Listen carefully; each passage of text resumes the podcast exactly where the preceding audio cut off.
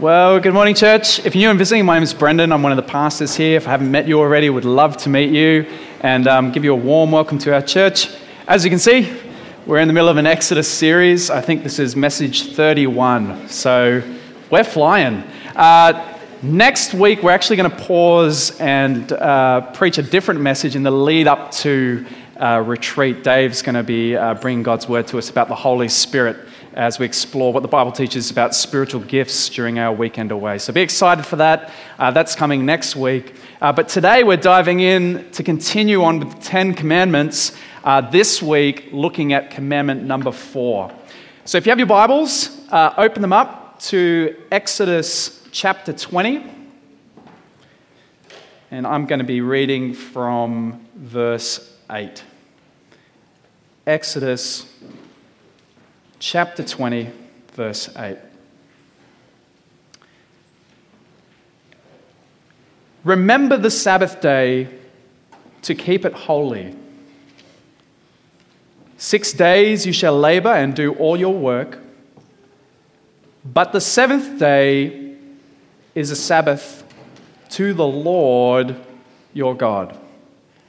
On it you shall not do any work, you or your son, or your daughter, your male servant, or your female servant, or your livestock, or the sojourner who is within your gates. For in six days the Lord made the heaven and earth, the sea, and all that is in them, and rested on the seventh day. Therefore, the Lord blessed the Sabbath day and made it holy. Would you pray with me? Lord God, this morning we come with great thanks for your word. Your word is a life bringing word. Your word is a truth bringing word. Your word is a word that points us to your Son, our Lord Jesus. And so, Lord, this morning as we open your words, uh, despite what our weeks might have been, despite the condition of our hearts, we pray for a divine softening. We pray that you would help us to bow the knee at your word this morning and to hear from you. And we pray in Jesus' name. Amen. Amen. Well, if I was to ask you a common question, how are you going? What would you say? Here's one answer I have never heard from anybody in Sydney. Well, first of all, I'm not very busy. You know, we live in a city that is frantically busy. You know, in fact, as a society, we've never been busier. You know, most of history at night, people lived in darkness and so they went to bed. But now, with the invention of lights, electricity, technology, uh, things have changed. You know, in the past, you could only travel as far as you could go walking or riding or sailing. But things have dramatically changed, haven't they? Uh, in the 1960s, people actually thought that in the future, which then was the 80s, uh, we would do a lot less because of technology. It would do it all for us. But that's not been the case, has it? In fact, it's been the opposite. The truth is that technology has created more opportunity, and so we've found ourselves as a people, as a culture, doing more and more and more.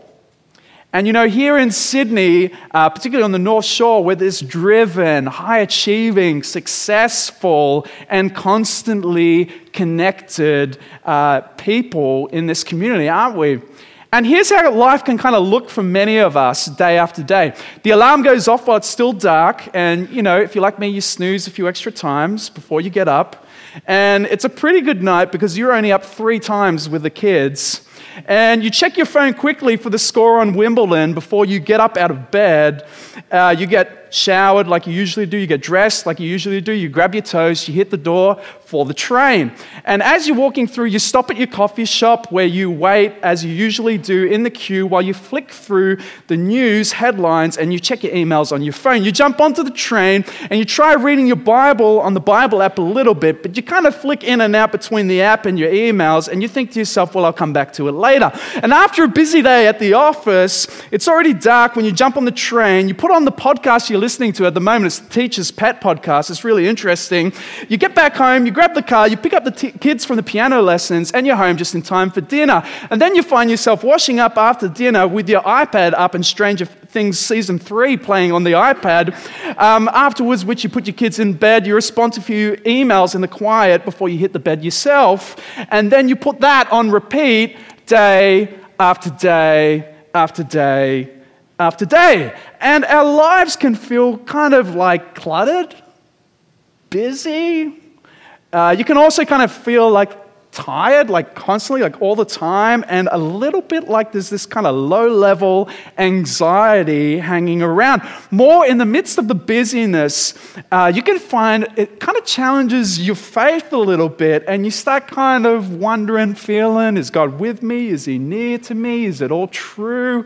And we're also a church of young families, and so we kind of, for a lot of us here, we have the unique challenge of sleepless nights. I see you from the front in the pulpit. I see you young parents out there nodding off. You know, you think you can't be seen from the front, you can. You know, drifting, the glazed eyes, the yawns. And I feel like I'm kind of standing on a cliff at the moment with this kind of valley of tiredness, you know, right before us as Charlotte turns full term just tomorrow. And and in the midst of our busy lives, my point is, is it can be hard to find rest. But this morning, I want to preach a message of good news to the tired and weary. If you're taking notes this morning, uh, this message I've entitled Remember the Sabbath. Uh, I'm going to look at three important questions. We're going to spend nearly all the time on the first one, so don't panic. Um, if you think, oh my goodness, this is going to be the longest sermon ever, it won't be, hopefully. Uh, one take home for today, if you're taking notes, one take home I'll be plugging on, uh, and that is that the Sabbath is God's gracious gift to help us find rest and enjoyment in Him. That's what I want you to take away from today. If you leave with nothing else, I want you to leave seeing that the Sabbath is a gift. It's God's gracious gift, and it's all about helping us find rest and enjoyment in Him. All right, let's dive in. Question number one for this morning for us as a church What is the Sabbath? Well, the Sabbath is the English transliteration, so kind of like spelled out in English, a Hebrew word, a common Hebrew word, which actually means stopping or stoppage or cessation or rest. Uh, its basic meaning, Sabbath, is to stop. And it refers to God's command in our passage to stop all regular work on the seventh day of the week. Now, arguably in the Bible and of the Ten Commandments, it's actually the most important of them.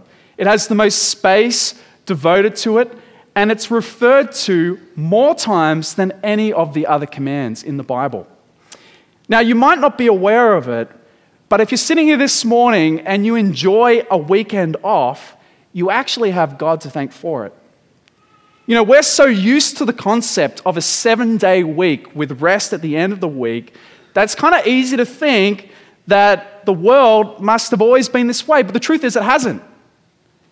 In fact, prior to the Bible, there is no recorded example of any ancient people having an instituted weekly day of rest. It just didn't exist. The Jewish Sabbath is unique.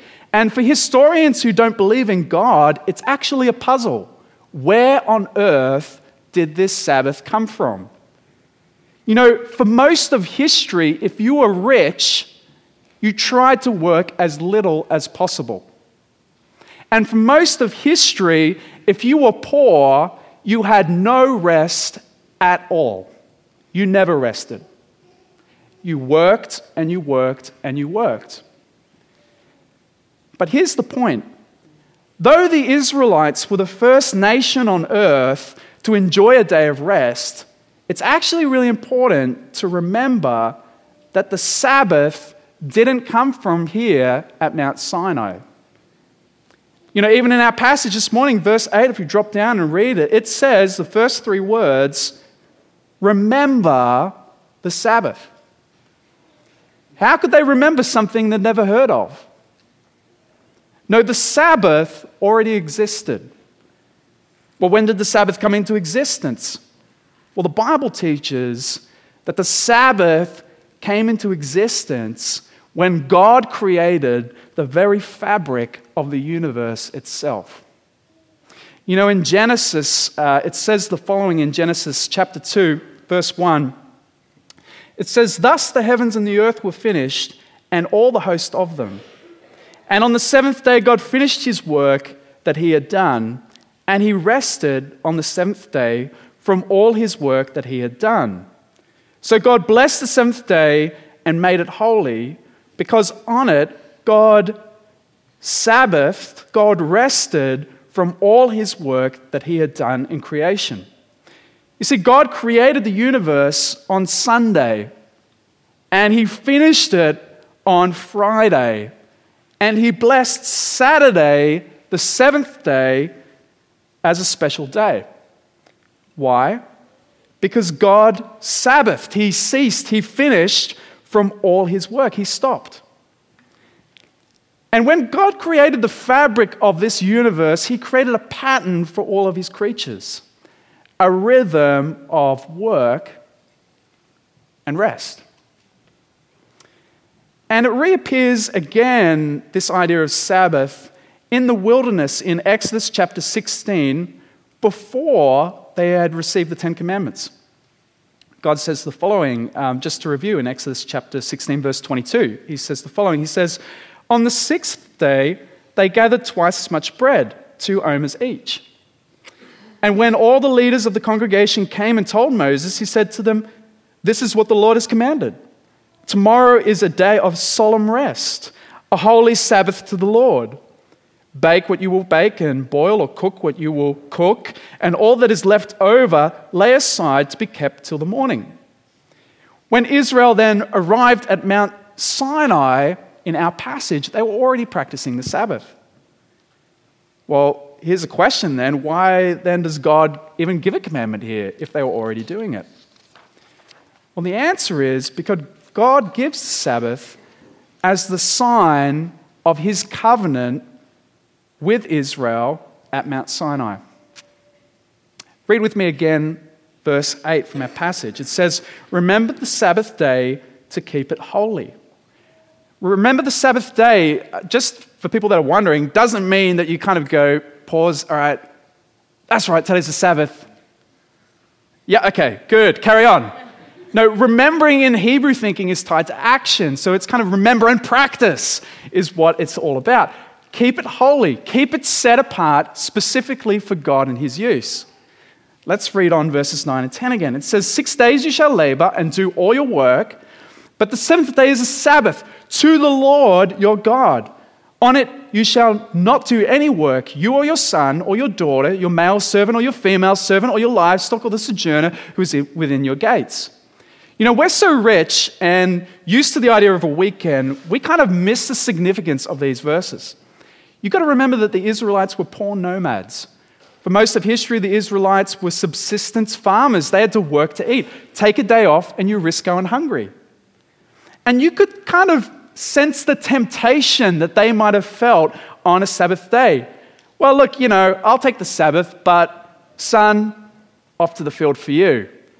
God says, no, not your son. Okay, no worries. Son, you and I, will take the Sabbath day off, but daughter, off to the field for you. No, not your daughter either. All right, then we'll all stay as a family together on the Sabbath, but servants, off you go out into the field. No, no, no, not your servant either. Okay, who's that refugee bloke that's just here in our town?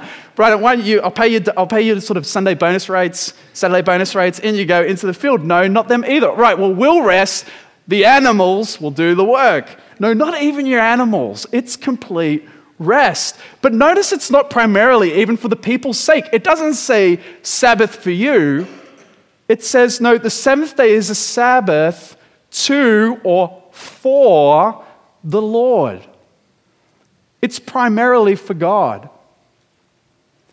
You know, as Exodus unfolds, God explains that the Sabbath is going to have a special significance for his people. Uh, jump forward to chapter 31 of Exodus, in verse 16, it says the following It says, Therefore, the people of Israel shall, keep the Sabbath, observing the Sabbath throughout their generations as a covenant forever. It is a sign forever between me and the people of Israel that in six days the Lord made the heaven and the earth, and on the seventh day he rested and was refreshed. You see, what God is saying here is that the Sabbath is going to be a special sign of the unique relationship that God has formed with his people. It's a sign of his covenant. People were going to look on at this physical nation and they would know that they're God's special people as they observe this pattern of work, rest, and worship. Work, rest, and worship. Work, rest, and worship. Well, what's so special about stopping work that God would want to make it the sign of his covenant with Israel? Well, we find out just in the preceding verses, in verses 12 to 13. It says, And the Lord said to Moses, You are to speak to the people of Israel and say, Above all, you shall keep my Sabbaths. And this is, this is so good. This is filled with grace. For this is a sign between me and you throughout your generations that you may know that I, the Lord, sanctify you. You catch the grace in that? Why would God's people be asked to stop working every single week? The Sabbath is a weekly reminder that salvation comes from God. Here's the one who's called them out of Egypt. Here's the one who's taking them to the promised land. Here's the one who will make them holy, who will sanctify them, and to remind you every week, I want you to stop. Cease working. Stop. You see, the Sabbath was to become the sign of the special relationship between God and his people. But this meant that breaking it was the most serious of sins. In chapter 31, verse 14, it says this It says, You shall keep the Sabbath because it's holy for you. Everyone who profanes it shall be put to death. Whoever does any work, that soul shall be cut off from the rest of his people. Six days shall, be, shall work be done, but on the seventh day is a Sabbath of solemn rest, holy to the Lord. Whoever does any work on the Sabbath shall be put to death. So serious was it to break the Sabbath that twice execution was commanded. Well, why? Why? That sounds a bit harsh. Why was that the case? Uh, Desmond Alexander puts it the following way uh, in his commentary on Exodus. He says, By the fact that he kept or did not keep the Sabbath each week, and Israelites showed without ambiguity whether or not he was committed to keeping the covenant. Not to keep it would be to say publicly to the world, I am not in covenant relationship with the Lord of the Sabbath. The Sabbath was the special sign from God that you were in relationship with Him. And so not to keep it was like saying, Well, I'm not. I'm not part of that. I don't follow the Lord of the Sabbath. But you see, that's not where the story of the Sabbath ends. You see, the Sabbath is fulfilled and transformed by Jesus. You know, for hundreds of years, Israel continued to live with the Sabbath as the special sign of their covenant. And along the way, they lost God's heart for what the Sabbath was all about and became focused on the detailed keeping of laws that they had made up themselves laws about what constitutes work and or rest. You know, today I'm told that if you visit Israel, uh, you'll find that on Friday evenings and Saturdays for the Sabbath, elevator buttons do not work. Uh, and elevators or lifts, they actually stop on every single floor going up and every single floor going down. Why is that?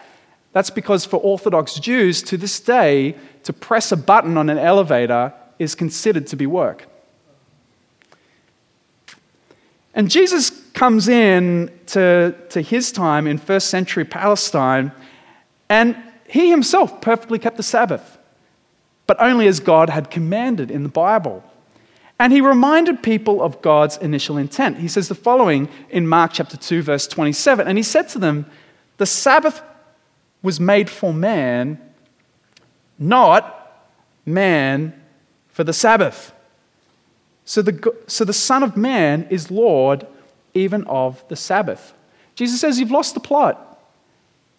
It was always a gift for you from God. The Sabbath was made for you, not you for the Sabbath. It's a gracious gift. Even more, says Jesus, I'm Lord over the Sabbath. I'm the one who gave you the Sabbath in the first place, says Jesus.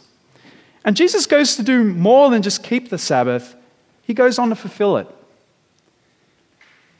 Remember the Sabbath? It was all about God's celebration, commemorating the way that he completed his work of creating the universe. Jesus completes the work of the Father in a new and special way on the cross. In John 19, verse 28, as Jesus is hanging in agony on the cross, he says, It is finished. And just like on the seventh day, God finished his work of creating, on Good Friday, Jesus finished his work of atoning. Then on Sunday, the first day of the week, he rose again to new life from the grave. He then sends out his disciples to bring the kingdom of God into place, no longer as a physical, ethnic nation, living in one place, but a people from all around the world, from every tribe and every tongue. And he gives them new covenant, a new covenant with new signs of the covenant, replacing the Sabbath and circumcision with the Lord's Supper and baptism. And in response to this, shortly after Jesus' resurrection, the disciples begin to meet and worship on the day that Jesus was rose from the dead. And they called it the Lord's Day on the first day of the week, Sunday. Uh, just as an example, there's many examples, but Acts chapter 20, verse 7, it says, On the first day of the week, that's Sunday, when we were gathered to break bread, God's people already coming to celebrate and to gather together to worship on not the seventh day, but the first day. And this is the Christian version of the Sabbath. The Lord's Day is no longer the sign of the covenant, baptism and the Lord's Supper are. But the Sabbath still remains as a wonderful gift to us as God's people. You know, we might not stone people to death for breaking it anymore, but it's still bound up into the very fabric of our world as part of the grain of the universe. This rhythm of work, rest, and worship. Work, rest, and worship. And it still continues to this day as a wonderful gift of grace. You see, the Sabbath is God's gracious gift to help us find rest and enjoyment in Him. Well, that is our first question what is the Sabbath? We now move on to question number two, which is why does the Sabbath matter today? You might be sitting there and thinking, okay, Brendan, I get all that Old Testament stuff. The Sabbath was a sign of Israel's relationship to God, and that Jesus fulfilled it and transformed it. So, why does it matter today? Well, I've got two real points um, that I believe the Bible teaches on this I want to bring to us today about why I believe it still matters. And the first one is this the Sabbath still matters because we're dust. It still matters because we're dust. You know, in the Bible, Moses had a famous prayer. Uh, it comes from Psalm uh, chapter 90. And uh, it says this Moses says, Lord, you have been our dwelling place in all generations. Before the mountains were brought forth, or ever you formed the earth and the world, from everlasting to everlasting, you are God. You return man to the dust and say, Return, O children of man. For a thousand years in your sight are but as yesterday when it is past, or as a watch in the night. Goes on to say, The years of our life are 70, or even by reason of strength, 80. Yet their span is but toil and trouble. They are soon gone, and we fly away. So teach us to number our days, that we may get a heart of wisdom. You know, church, the truth is that for all of us sitting here this morning, we are but dust. Beloved, but dust. We're not the center of the universe, God is. He made us from the dust, and He will return us to the dust once more.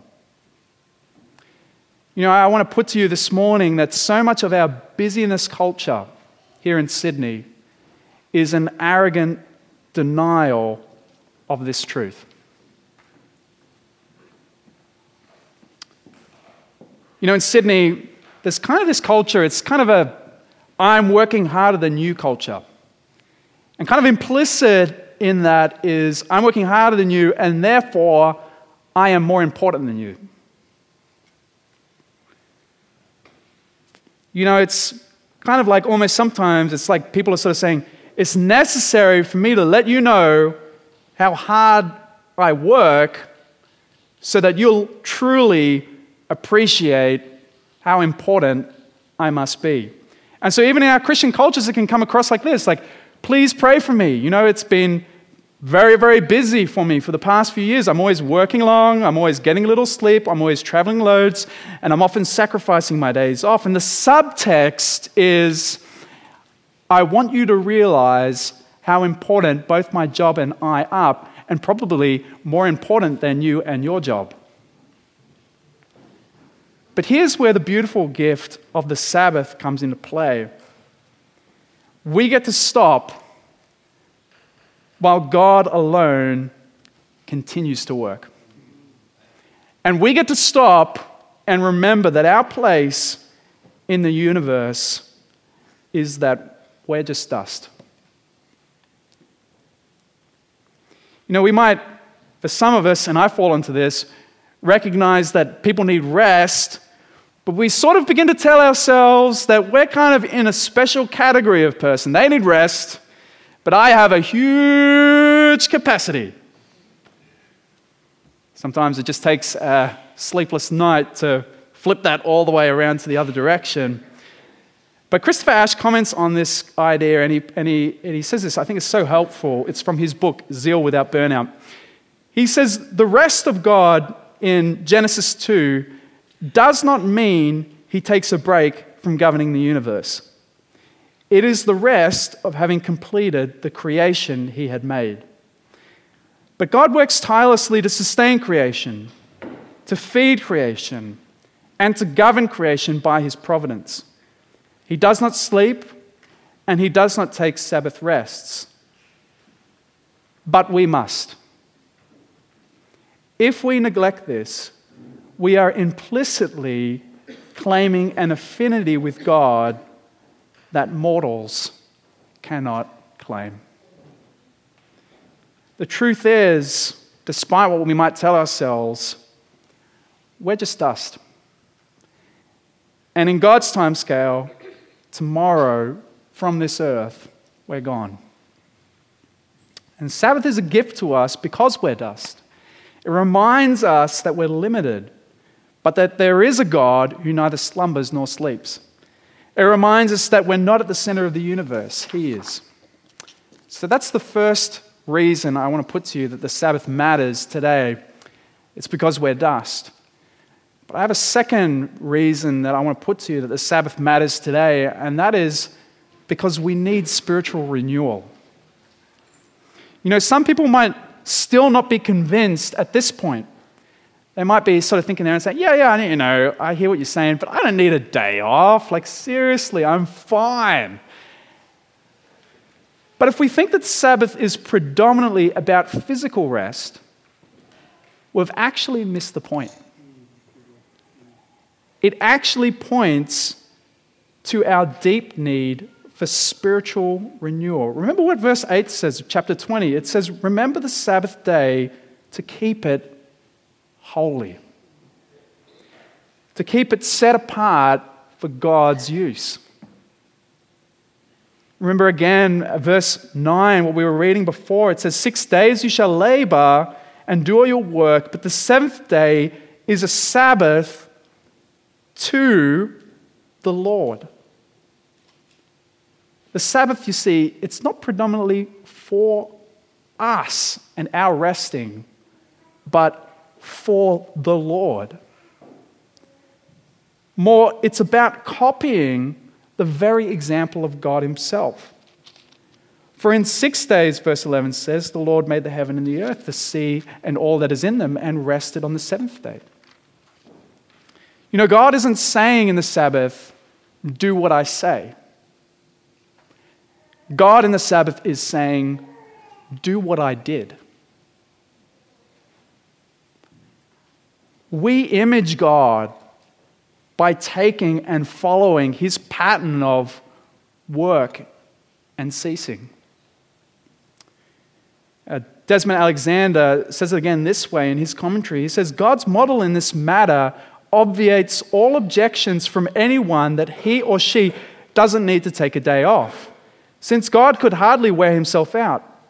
The Sabbath is not portrayed as a day of recuperation from those too weak to keep working day after day without rest. It is portrayed rather as a stoppage good for everyone, for the purpose of refocusing on holiness, in order to enjoy God's blessings of that day and its potential. The Sabbath, in other words, is designed to help people become spiritually stronger and closer to God. Whatever it does by way of helping people recuperate from being physically tired is an incidental rather than a primary benefit. Did you catch that? The Sabbath is a gift to help us become spiritually stronger and closer to God. You see, the Sabbath isn't primarily about physical rest, it's about spiritual rest. See, the fruit of our busyness is that we become distracted and we forget the glories of God in Christ. And doesn't it say something about us that God has to command us to stop and enjoy Him? Now, Kevin DeYoung, uh, helpfully in his book Crazy Busy, puts it this way He says, If you were physically sick and didn't know what was wrong, you would go to the doctors, set up appointments, check the internet, call your insurance company, and read up on all the latest treatments. You would go far and wide seeking a remedy for your physical illness. But when it comes to spiritual illness, we barely look for a diagnosis, let alone the cure. Yet here is God, the great physician, saying, I'll give you one day in seven to attend to your soul, to come and worship, to grow, to breathe, and to be nourished. Why would the day of worship not be a day of great gladness for us? See, the Lord's Day, it's a beautiful gift for our own spiritual good. It ought to be an opportunity for us to breathe every week, a source of great joy for us to gather and worship, to stop and remember the Lord is the one who sanctifies us, that we only contribute filthy rags to our salvation.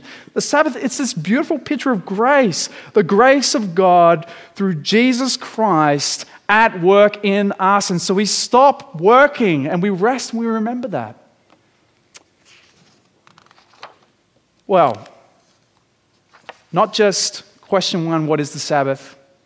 Not just question two, why does it matter today? But question three, and finally, well, how do we apply the Sabbath? How do we live in the good of it? Well, I've got four kind of brief points for us, points of application to consider in response to this teaching on Sabbath. And the first one is quite a brief one, uh, and that is that we apply this message of the Sabbath by, first of all, guarding our hearts against judging others.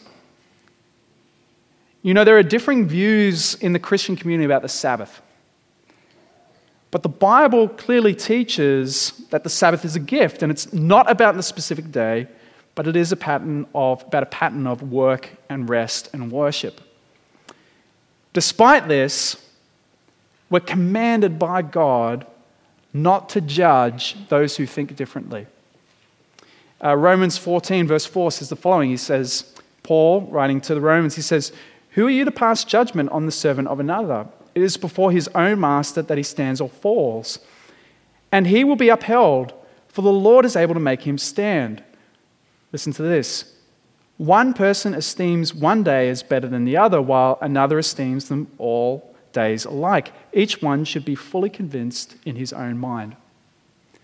Paul encourages us and tells us not to judge fellow servants of God on this matter specifically.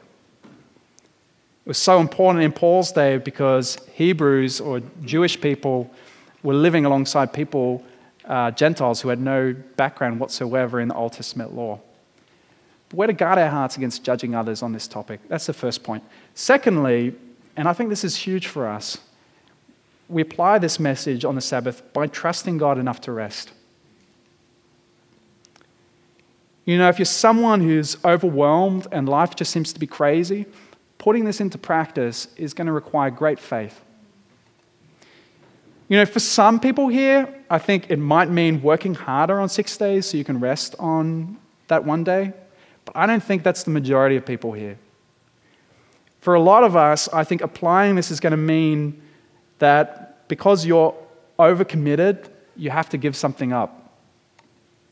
For a lot of us, it might mean that you're actually going to disappoint someone who's looking to you at the moment for help. For someone, for some of us here, it might mean that you can't get that promotion or that you can't work all those hours and you're going to get paid less. But here's what I encourage you God is faithful and you can trust him. You know, we've been blessed with wealth beyond anything that Israel could have imagined. And for those people at this time when God was giving this commandment through Moses, living meal to meal, it must have been hard for them to stop and rest, but God was faithful. And so, in the same way, Jesus encourages us with Matthew chapter 6, verse 31, where he says, Therefore, don't be anxious, saying, What shall we eat, or what shall we drink, or what shall we wear? For the Gentiles seek after all these things, and your heavenly Father knows that you need them. But seek first the kingdom of God and his righteousness, and all these things will be added to you. Friends, it's a promise to you. I think that's the second application, but I think it's such an important one for us. We need to trust God enough to rest. Thirdly, an application of this is really we need to give ourselves to a day of worship. You know, remembering that the Sabbath was designed to be a day to the Lord for the Lord's use. Uh, for us as a church, Sunday is the day when we come together as a family to worship, right? Here we are. And it's the greatest day of the week. We get to love one another, we get to serve one another. But you know what, friends? In our Christian culture, it's increasingly becoming less of a priority, even amongst those that would consider themselves committed Christians. These days, the new committed Christian, it's once a month is considered regular church attendance. You know, for others of us, maybe we're coming, but we're even we're coming late, just making it in through the doors. We're leaving early, and we're not just coming with that attitude of wanting to serve and to worship. Uh, again, Kevin DeYoung commenting on this for, for families, young families in particular. Uh, Kevin DeYoung says the following He says, Are we teaching our kids that Sunday is the day we go to church or the day we try and squeeze in church? You know, I understand that parents may draw the line in different places, but surely there are a few habits more important to pass on to our children than the rock solid routine of going to church every Sunday. It would be hard for our children to come to the conclusion that church is important for them if we raise them to think that it was only third or fourth priority for us. We may say that Jesus is Lord, but end up showing that soccer is the real king. That's so true, isn't it? What does our example say to those that are watching on? And that's the really hard question. I want you just to, just to even pause now, think about it. What sort of priority does Sunday take in my life? What would my kids say? What would my friends say? Would they say, Jesus is Lord?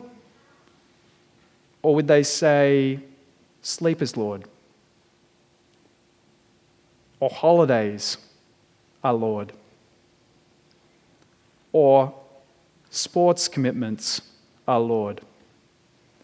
Or work is Lord. Or family time is Lord. And I don't want to say this to condemn you, I want to say this to encourage you. Sabbath is a gift to rest and enjoy Jesus. We're crazy not to take it.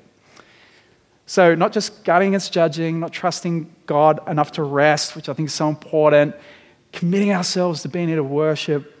Finally, last but not least, we apply this message by resting in Christ every day.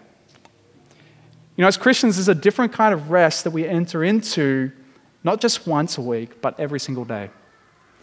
And that is the rest from doing good to try and win God's favor. You know, there's this uh, complicated passage in Hebrews that talks about the truth that those who have believed in Jesus will enter into God's rest.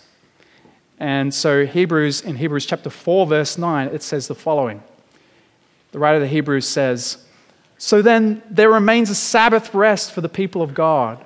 For whoever has entered God's rest, that is, by believing in Jesus, has also rested from his works as God did from his. Let us therefore strive to enter that rest, that is, by believing in Jesus, so that no one may fall by the same sort of disobedience. Every day, day after day after day, we get to come to God through Christ and rest in his finished work on the cross. And that, my friends, is a true and a lasting Sabbath rest. You know, God rested on the seventh day after he finished his work, and we rest in Christ who paid it all on the cross. And that's what the Sabbath always pointed to. Just as Jesus says himself in Matthew 11, verse 28, he says, Come to me, all who labor and are heavy laden, and I will give you rest. Take my yoke upon you and learn from me, for I am gentle and lowly in heart, and you will find rest for your souls, for my yoke is easy and my burden is light. Every day we have the opportunity to live in the good of Christ's finished work. Well, what is the Sabbath? It's God's gracious gift to help us find rest and enjoyment in Him. Why does it matter? Well, because we're dust and because we need spiritual renewal. And how do we apply it? We, we apply it by guarding our hearts against judging others, by trusting God enough to rest, by giving ourselves to a day of worship, and resting in Christ every day. Would you pray with me? Let's pray. Lord God, we want to thank you yet again for your beautiful words of life, your commandments that you've given to us here at Mount Sinai, Lord. And we want to thank you that you're a gracious, sovereign God who's committed to our good. And you know us so well that you, in your kindness, command us to rest. Lord, thank you for that gift. Thank you for that day given to enjoy you. I just pray for us. Lord, you know, for so many of us, we're busy, we're tired, stressed out, over, overcommitted, overconnected. Lord, I pray, give us wisdom how to live in the good of this. May this be a church that is ever increasingly filled with well rested people enjoying the beauty of Christ. And I pray this in Jesus' name. Amen.